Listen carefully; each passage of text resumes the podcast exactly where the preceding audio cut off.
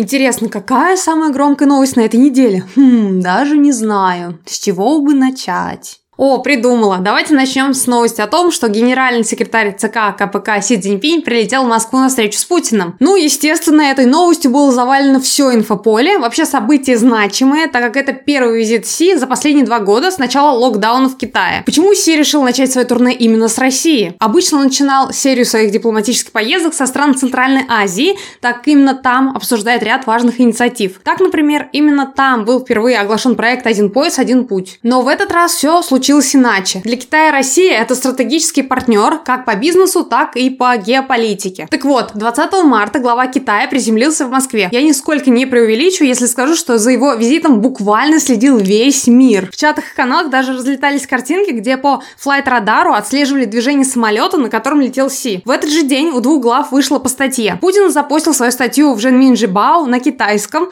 а также кросс-репостил на свой сайт Кремля уже на русском. Статья называется «Россия и Китай. Партнерство партнерство, устремленное в будущее. В ней Путин рассказал о том, как познакомился с Си и подвел экономические итоги сотрудничества с Китаем. Пару главных тезисов из статьи. Отношения между Россией и Китаем по своему качеству превосходят военно-политические союзы времен Холодной войны. В них нет ведущего и ведомого, нет каких-либо ограничителей или запретных тем. Экономические итоги. В прошлом году двусторонний товарооборот удвоился и достиг 185 миллиардов долларов. Российско-китайский магистральный газопровод «Сила Сибири» по своим масштабам стал сделкой века. Пока другие страны претендуют на гегемонию, очень непрозрачно намекая на США, Россия и Китай строят мосты между своими странами в обоих смыслах. Обе страны выступают за формирование более справедливого многополярного мироустройства, основанного на международном праве, ну и другие тезисы. Си по такому поводу тоже вышел онлайн и опубликовал свою статью в российской газете и на сайте РИА Новости под заголовком «Упорно двигаться вперед к новым перспективам дружбы, сотрудничества и совместного развития Китая и России». В ней Си Цзиньпинь говорит о трудном пути становления дружеских отношений России и Китая, укреплении дружбы и отстаивании мира порядка. Пару тезисов из его статьи. Китай и Россия – стратегические партнеры всеобъемлющего взаимодействия и ведущие мировые державы.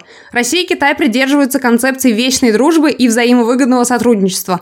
Многополярность, экономическая глобализация и демократизация международных отношений – необратимая тенденция. Для восстановления мировой экономики предстоит преодолеть очень долгий путь. Китай и Россия, как попутчики в развитии и возрождении, будут носить больший вклад в дело прогресса человеческой цивилизации. Страшно представить, что это за вклады будут. Короче, найдете и почитайте, если вам это интересно. Так вот, борт Си благополучно приземлился 20 марта, и в честь такого события по Москве на пути следования главы Китая были даже развешаны приветственные баннеры, аж 15 штук, на Ленинском проспекте, на Киевском шоссе, у гостиницы «Салют», медиа-баннер. Все бы хорошо, но, как заметил господин Масл в своем телеграм, некоторые из баннеров были на голубом фоне. Синий среди некоторых жителей Китая, особенно пожилых, считается табуированным цветом. Нередко именуется похоронный синий, особенно в Гуандуне, Гонконге и Макао. Этот цвет, именно тот, который на плакатах цветах, а не кабальтовый, не лазурно-голубой, обычно можно найти в похоронных бюро и на традиционных китайских похоронных церемониях. И считается он неблагоприятным, заметил российский востоковед. Светло-голубой баннер на фоне светло-голубого неба выглядит так себе. Это я могу понять. Насколько всем известно, белый цвет связан с похоронами. О значении цветов расскажет любой, кто был в Китае. К тому же Си не из Гуандуна, Гонконга и Макао.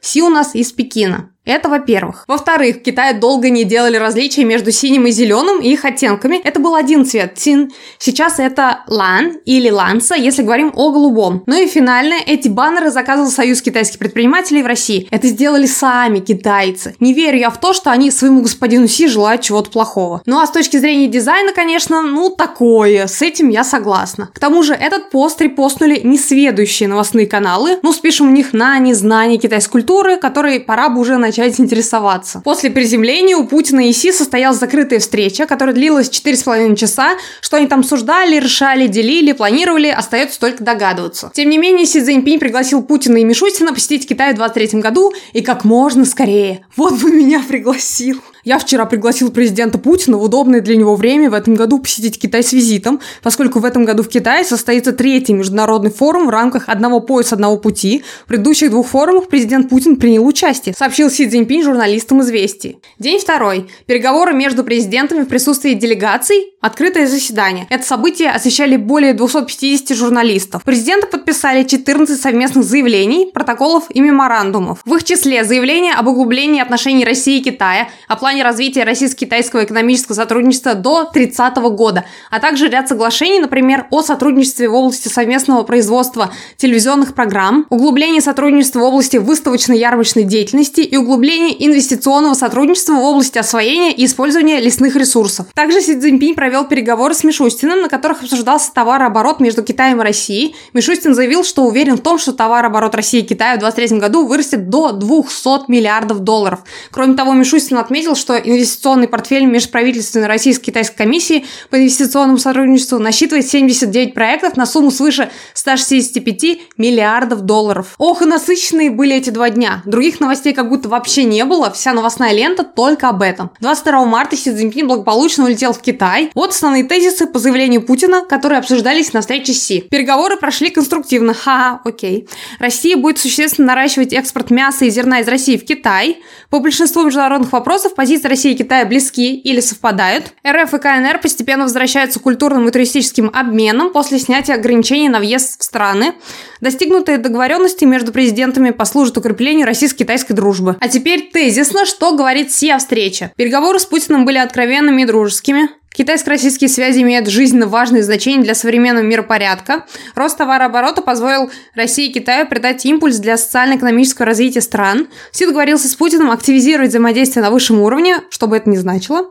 Китай и Россия, как постоянные члены СБ ООН, будут и дальше отстаивать основополагающие нормы международных отношений. Будет налаживаться комплексное планирование в торговле, в том числе в IT-сфере и торговле ресурсами. Ну, еще бы. Китай и Россия будут наращивать конструктивную силу для формирования многополярного мира. Один пояс, один путь и единая судьба человечества. Воплощение китайского плана начнется с России. Ждем, смотрим, желательно из-за границы. Естественно, такая встреча не обошлась без факапов стороны СМИ. Спасибо журналисту Дмитрию Колезеву, который в своем телеграм-канале опубликовал скрин из коммерсанта, где написали настоящее имя Путина Пу. Ну, хоть посмеялись всем рунетом. А на этом давайте заканчивать. Нет, не выпуск, а тему по приезду Си Цзиньпиня в Россию. Кстати, с вами, как и каждую неделю, преподаватель китайского языка Юлия Котина. Подписывайтесь на мой канал, а также на мой канал в Телеграме «Китайский язык Chinese Kotina Channel». Там я рассказываю о Китае, китайском языке и менталитете китайцев. Все ссылки в описании, я продолжу обзор китайских новостей. После такой шумихи с прилетом Си и полным разворотом России на восток наблюдается просто бум на изучение китайского языка. Итак, Банк России разместил на площадке Сбербанк АСТ запрос предложений на оказание образовательных услуг по изучению китайского языка в сфере профессиональных коммуникаций. Оказание образовательных консультационных услуг по теме китайский язык в сфере профессиональной коммуникации – базовый уровень. Оказание образовательных либо консультационных услуг для работников Банка России общим объемом 288 академических часов для каждой группы за два года обучения, говорится в предложении. То есть Сбере, хотя за 288 часов, в расчете, что занятия продлятся около двух лет, где более 70% занятий будет практика, выучить китайский для коммуникации бизнеса. Что я думаю как преподаватель по этому поводу? Цель есть, она достижима, все-таки это главный банк страны, и там умеют планировать. Как я поняла, проведя несложный расчет, это по 3 групповых занятия по 60 минут неделю, так и выходит 2 года. Для индивидуальных занятий это норм. За это время мотивированный ученик, занимающийся дополнительно, самостоятельно, сможет со мной достичь уровня HSK 5-6. Что касается групповых, мне кажется, этого маловато, особенно учитывая, что Просят 70% занятий посвятить практике. Ну что ж, удачи им найти преподавателя. Ха-ха. Представляю, как это трудно сейчас, когда каждый второй с HSK вторым уровнем уже дипломированный специалист, а китаистов, кто может преподавать для бизнеса, вообще по пальцам пересчитать можно. Сбер, ну что, пишите, когда не сможете найти преподавателя. Я, возможно, рассмотрю ваше предложение. Только Христа ради носителя не нанимайте. Ну а что касается корпоративного обучения у меня. Для тех, кто уже понимает важность обучения китайскому языку своих сотрудников, пишите мне в личные сообщения, я пришлю развернутое коммерческое предложение, и мы сможем все с вами обсудить. Ссылки в описании, а мы продолжаем вторую горячую тему этой недели – изучение китайского. Менеджер HeadHunter Наталья Данина сообщила, в 2022 году было размещено 11 тысяч вакансий, где требуется знание китайского языка. Это на 44% больше, чем в 2021 году. Также за год количество рабочих мест для китаистов в сферах продаж, транспорта и логистики вырос в два раза. А на специалистов в энергетической сфере спрос вырос, вырос Спрос вырос аж в три раза. Едем дальше. Рособнадзор. Количество старшеклассников, которые выбирают китайский для сдачи на ЕГЭ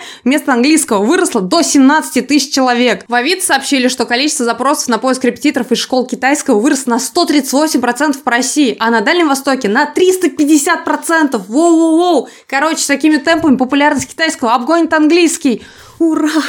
Вместо того, чтобы десятилетиями сидеть и пердеть в офисный стул, работая на дядю или на заправке, сделайте вот что, идите учить китайский. Да, возможно, идет год и более, но конечные профиты будут серьезнейшие, написал стример Мэдисон в своем телеграм-канале. Конечно, в комментах его аудитория не сильно оценила, но, как мне кажется, это очень дельный совет.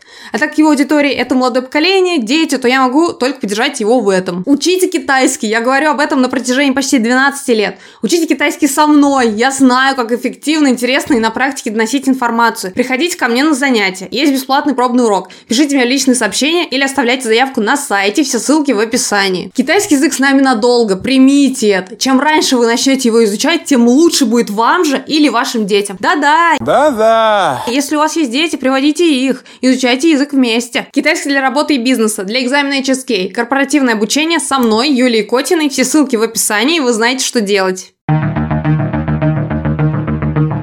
Новости бизнеса, естественно, с Китая. Россия с 12 места переместилась на 10 в списке крупнейших экспортеров в мире. В 2022 году стране удалось нарастить экспорт товаров до почти 600 миллиардов долларов. Однако основные продукты экспорта это, конечно же, сырье. Естественно, крупнейший покупатель в России это Китай. Ну а первую строчку занимает Китай с оборотом 3,6 триллиона долларов. Также всем предпринимателям я напоминаю, что близится начало Кантонской ярмарки. Ее также называют китайской ярмаркой экспортной и импортной продукции. Регистрация уже открыта на официальном сайте. Поучаствовать и выбрать поставщика вы можете уже сейчас. Официальное офлайн открытие состоится в выставочном центре Панчжоу в городе Гуанчжоу уже 15 апреля. В принципе, план такой же, как и раньше, а так как Китай открыл свои двери, желаю вам, конечно, посетить это мероприятие именно в Китае.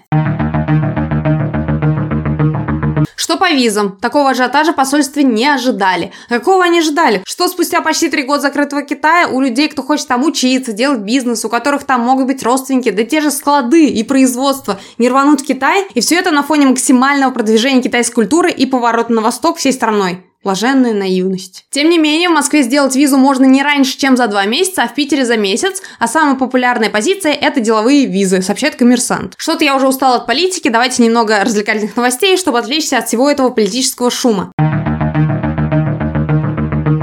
Новости брендов и коллабораций. Наконец-то западные бренды начали не лупить тупой рекламой в сознании китайцев, а учатся адаптироваться и подстраиваться под их менталитет. Так компания Adidas запустила рекламную кампанию в коллаборации с китайским актером Чен Сяо под названием «Нет ничего невозможного». Компания нацелена на продвижение рекламы новой коллекции, которая называется «Фанлинский вулкан» Фанлин Шанхо.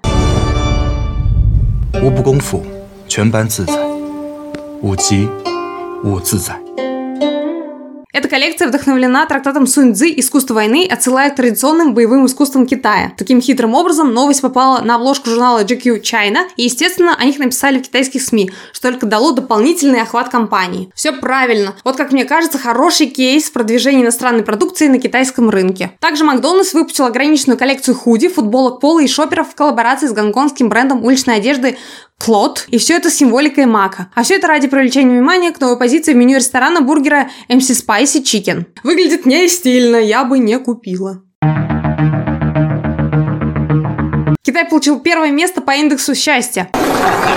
Доля радостных китайцев по статистике опроса, который провела компания Ipsos, достигает 91%. Этот показатель вырос на 8% по сравнению с прошлым годом. Жители Китая очень хорошо оценивают отношения в семье с коллегами и уровень образования. Рада за китайцев! Ну и будем на этом заканчивать, а в конце я хочу попробовать новую рубрику, которая связана с китайской медициной. Пишите комментарии, стоит ли продолжать. Так вот, сегодня хочу рассказать о такой точке, которая помогает вам открыть второе дыхание, если вы устали на работе или испытываете слабость. Точка называется дзиндюй и располагается у края кисти руки. Воздействуйте на нее растирающими движениями у края кости наружу. Это поможет увеличить количество воздуха и энергии в легких. Оттуда уже энергия будет распределяться по всему телу. Вот сейчас я активно растираю эту точку. На этом все, а вы подписывайтесь на канал, ставьте лайки и пишите комментарии. Увидимся в следующем выпуске. Все полезные и важные ссылки в описании. Пока!